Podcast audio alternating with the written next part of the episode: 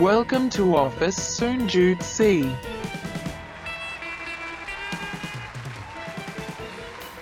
สวัสดีครับสวัสดีครับผม กลับมาพบกับรายการ Office 0.4 ฝันโคตรไกล แต่ไปยังไม่ถึงครับ อยู่กับพี่หนอมแท็กสบักหนอมครับผม แล้วก็โอมโอมสิริครับผม และนี่คือ EP ที่สิบ หกหกหกหกสิบหกเออสิบหกเออนะครับครับอยู่กับผม Office 0.4สีสัน4 EP 16ครับผมยิ้วอิ๊วมากเอ้ยเอ้ยใจะเย็นยิ้วเดี๋ยวผิดรายรายกาการรอีกเออแม่งติดแม่งติดไปเออไปทั่วเลยครับผมเออครับพี่นะเข้ารายการอย่างรวดเร็วครับ เราก็ยังจัดผ่านเอ่อ ออนไลน์อยู่เหมือนเดิมนะครับอืมช่วงนี้ แม้ว่าวันที่ 15 มิถุนายน รัฐบาลจะประกาศปลดล็อกแล้วก็ตามเออเฟสสี่นี่ใช่ไหมเอ่อใช่ครับ ไม่รู้ผมจำเฟสไม่ได้ แต่รู้แค่ว่าเขาปลดแล้วเออเฟสสี่ใช่ครับปลดแล้วครับดีใจแต่ว่าใครที่เป็นเอ่อสมาชิก VIP พวกอาบอบนวดอะไรอย่างเงี้ยก็ต้องรอไปอีกนะฮะเพราะเขาบอกว่ายังเป็นสถานที่ปิดอยู่อ๋อยังมีความเสี่ยงไงยังมีความเสี่ยง ใช่ยังมีความเสี่ยงครับ ยังมีความเสี่ยงและยังปิดอยู่นะครับ ใช่ครับอะวันนี้เข้าเรื่องอย่างรวดเร็วครับพี่ฮะหัวข้อที่จะมาคุยกันวันนี้ คือ คือคืออะไรมึงอะต้องเป็นมึงแล้วไม่เออใช่ใช่กูต้องเป็นผมเออต้องเป็นผมต้องเป็นเอผอมใช่เออหัวข้อที่เรียกว่า skill mismatch แปลเป็นไทยว่า ทักษะที่ไม่ตรงความต้องการของ จุดๆๆไม่ว่าจะเป็นนายจ้างหรือตลาดหรืออะไรก็ตามแต่โอเคไม่ใช่ทำงานไม่ตรงสายนะ อันนี้คือทักษะไม่ตรงเลยถูกไหมใช่ครับ ใช่ครับอ่าครับผม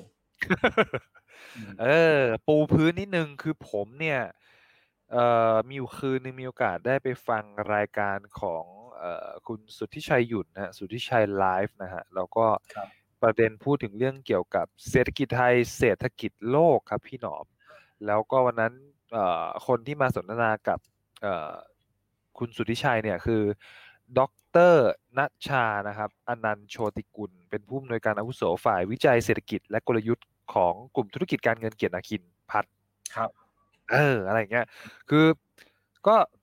ตอนนั้นก็ดึกแล้วล่ะผมก็ฟังไปเรื่อยๆครับพี่หนอม แล้วก็พูดถึงเรื่องของเอ่อการเติบโตของเศรษฐกิจไทยและเศรษฐกิจโลก แล้วก็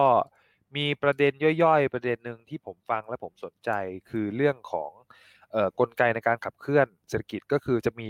แรงงานใช่ไหมพี่ทุนครับเทคโนโลยี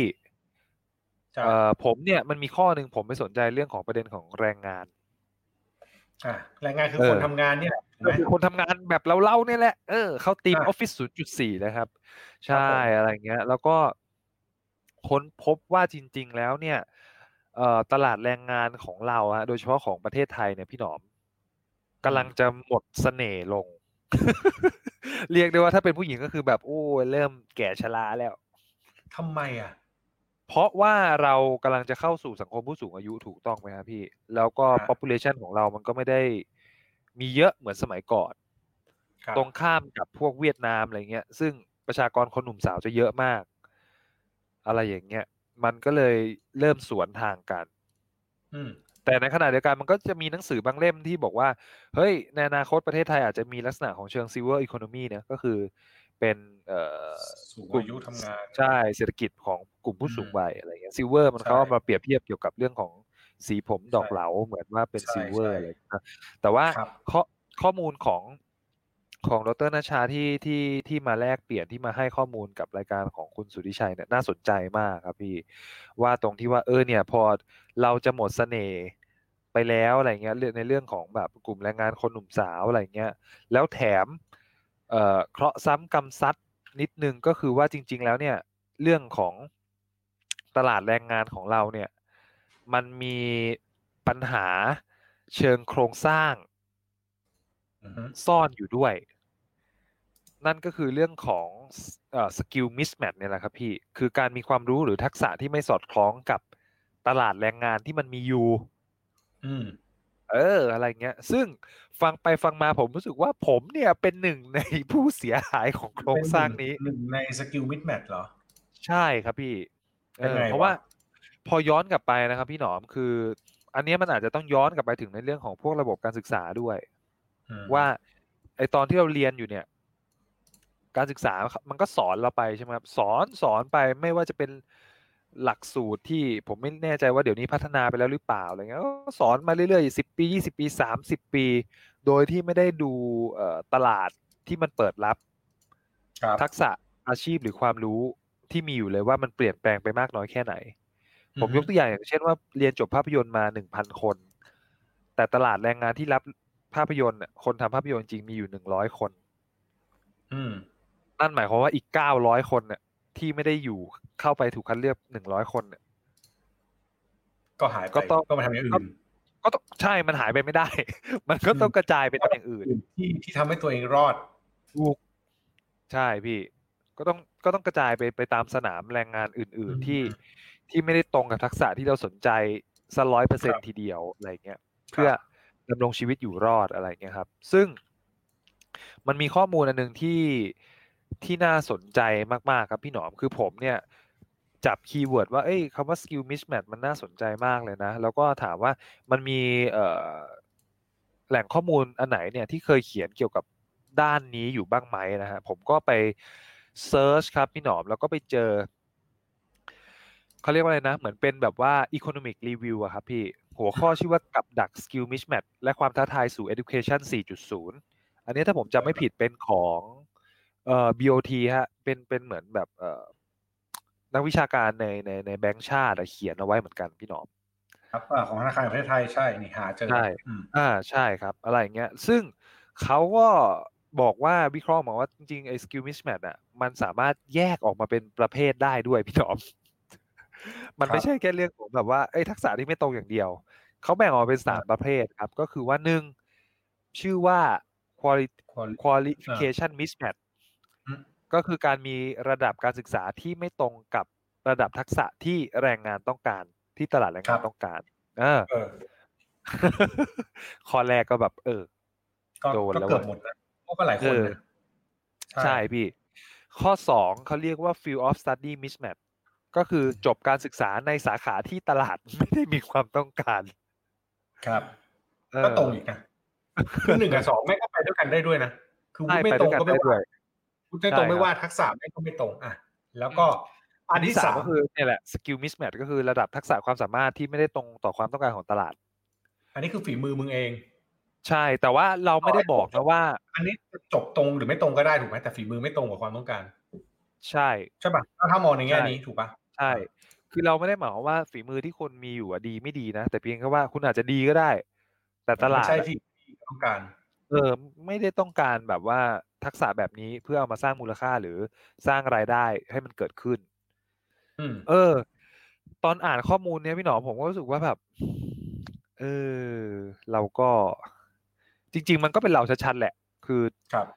อย่างผมเนี่ย แบบอย่างอย่างพี่หนอมยังมีตลาดใช่ไหม กูเป็น flexible อะ กูไม่ได้เป็นกูเป็นตลาดที่จบมาถามว่าตรงไหมตรง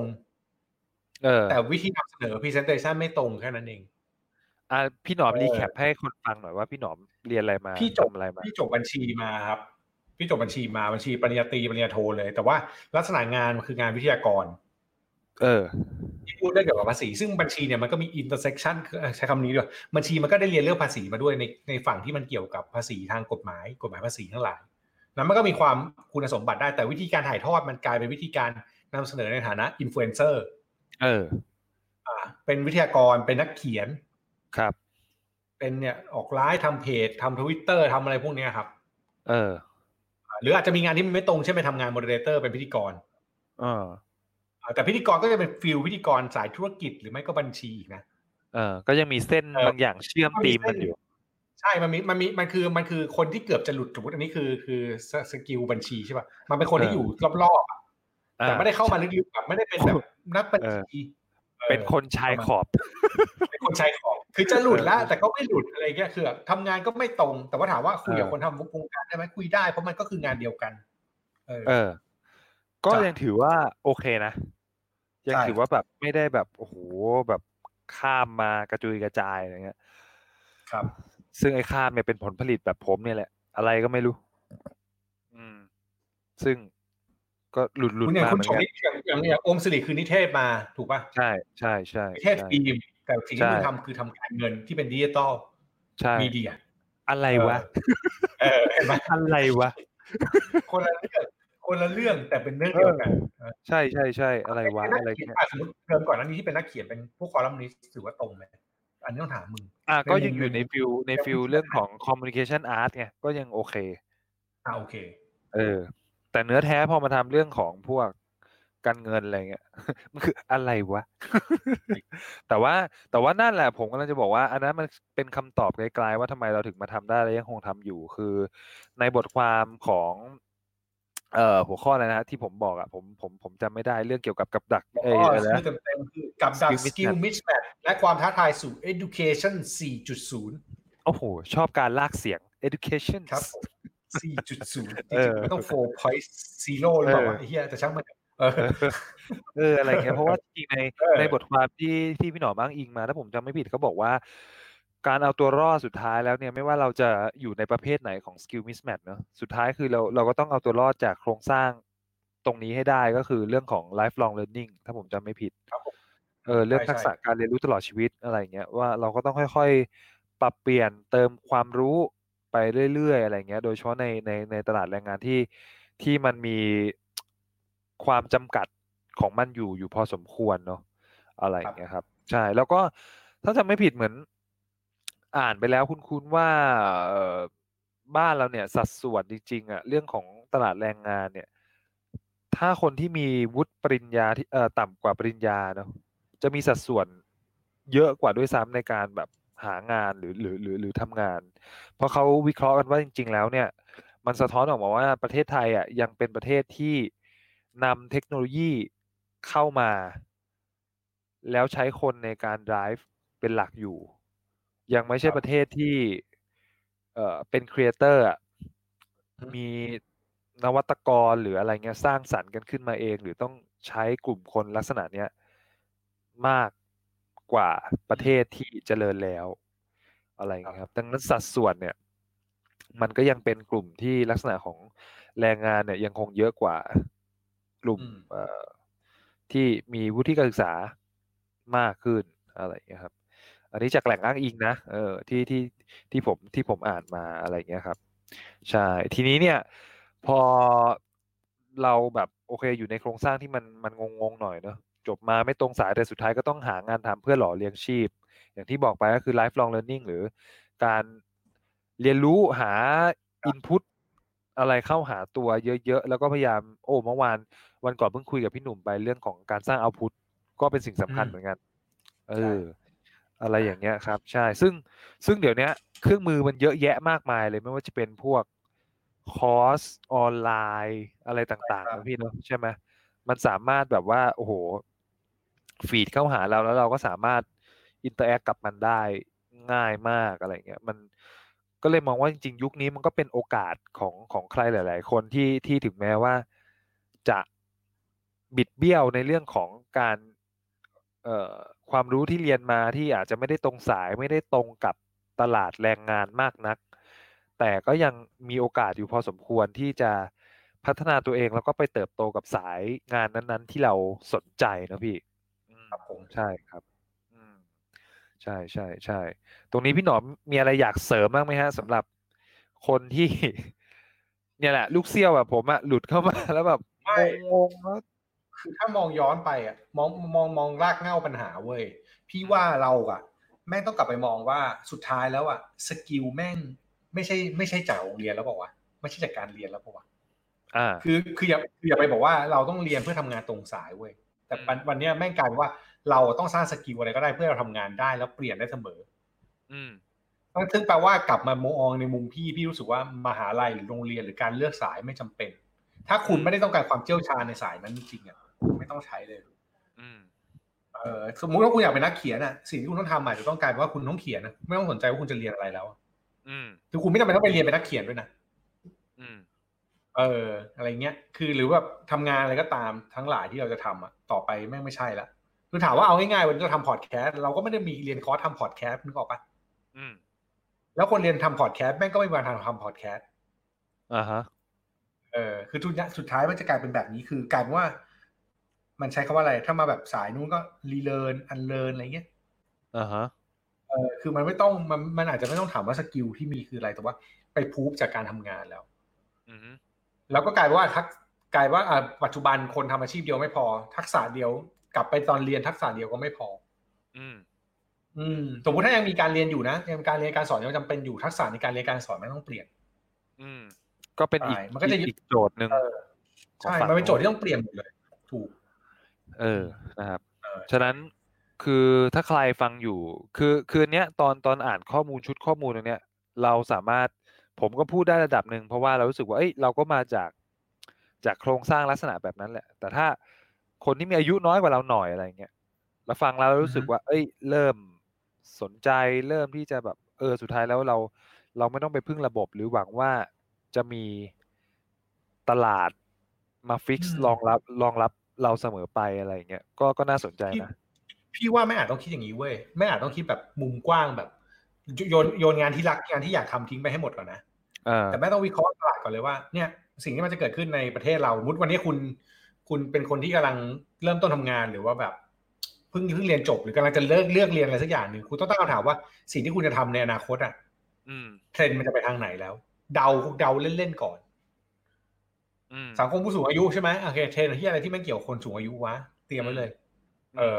เนี่ยเขากูมีลูกอะลูกกูเรียนทุกอย่างอะ ไม่กายภาพบำบัดนะถ้าสมมติกูให้กูเลือกให้ลูกได้เลยนะจิตวิทยาคนประสาทแดกเยอะขึ้นแน่นอนอืมกายภาพบำบัดคนแม่งนั่งทำงานจนประสาทจนพังอะอืมเออสองเรื่องเนี้ย อันเนี้ยจำเป็นแน่ๆอะเออ คนที่คนที่จะสร้างความสัมพันธ์ในครอบครัวก็จิตวิทยาไปเมื่อกี้นะหรือว่าการมีปัญหากับชีวิตก็จิตวิทยาไปได้อืมอ่าเมื่อกี้บอกไอ้กายภาพบำบัดใช่ป่ะพวกอะไรที่มันเป็นเรื่องของ healthcare ก็จำเป็นหมด อันนี้เอามาแต่ประเภทสัต ว์เภสัชศาสตร์หมอสายอะไรที่มันแบบจำเป็น สมมุติถ้าเลือกได้แบบฟันปั๊บอ้าวไปเรียนพวกเนี้ยยังไงพวกเนี้ยแม่งก็ต้องใช้ เออ เออ น่าสนใจน่าสนใจใช่ป่ะไม่รู้นะอันนี้อันนี้อันนี้เดาเล่นๆนะแต่ว่าเออในมุมพี่พี่รู้สึกว่า เราต้องตั้งโจทย์ว่าเฮ้ยโยนทุกอย่างทิ้งไปแล้วเราจะทำอะไร อืม อืมเช่นเดียวกับวันเนี้ยถ้าสมมติว่าคุณทำงานอยู่อายุประมาณสามสามสิบกว่าอย่างอย่างรุ่นพี่เนี่ยอาจจะต้องมานั่งคิดว่า งานที่มึงทำอยู่ทุกวันเนี้ยไม่ได้ไม่ได้ถึงอายุเท่าไหร่ อืม ใช่ เอออย่าง เงี้ยมันโจทย์ไม่งเปลี่ยนแล้วนะครับพิดิกพิดิกไว้เลยอะไรเงี้ยใช่ใช่อืมเคยเคยมีความคิดเหมือนกันนะผมอะว่าแบบมันมีช่วงหนึ่งคำว่า aging society เยอะมากเลย ช่วงสองสามปีก่อนอะไรเงี้ยรู้สึกว่าเออถ้าวันหนึ่งมันมีคาเฟ่สำหรับผู้สูงอายุก็น่าจะดีนะ อะไรเงี้ยโอ้ตีกันไปหาเลยกูบอกเลย เออ เออ แบบกว่าจะสั่งได้แต่ละเมนูนี่คงแบบทั้งวันขายได้สิบแก้วอะ ไอ้ถ้าถ้าทำอย่างนั้นนะ แม่งต้องมี ไม่ต้องอันนี้ด้วย ต้องคนรับเป็นผู้สูงอายุด้วยบอกว่าเอาผู้สูงอายุมาทำงานด้วยมันถึเองจะแบบอ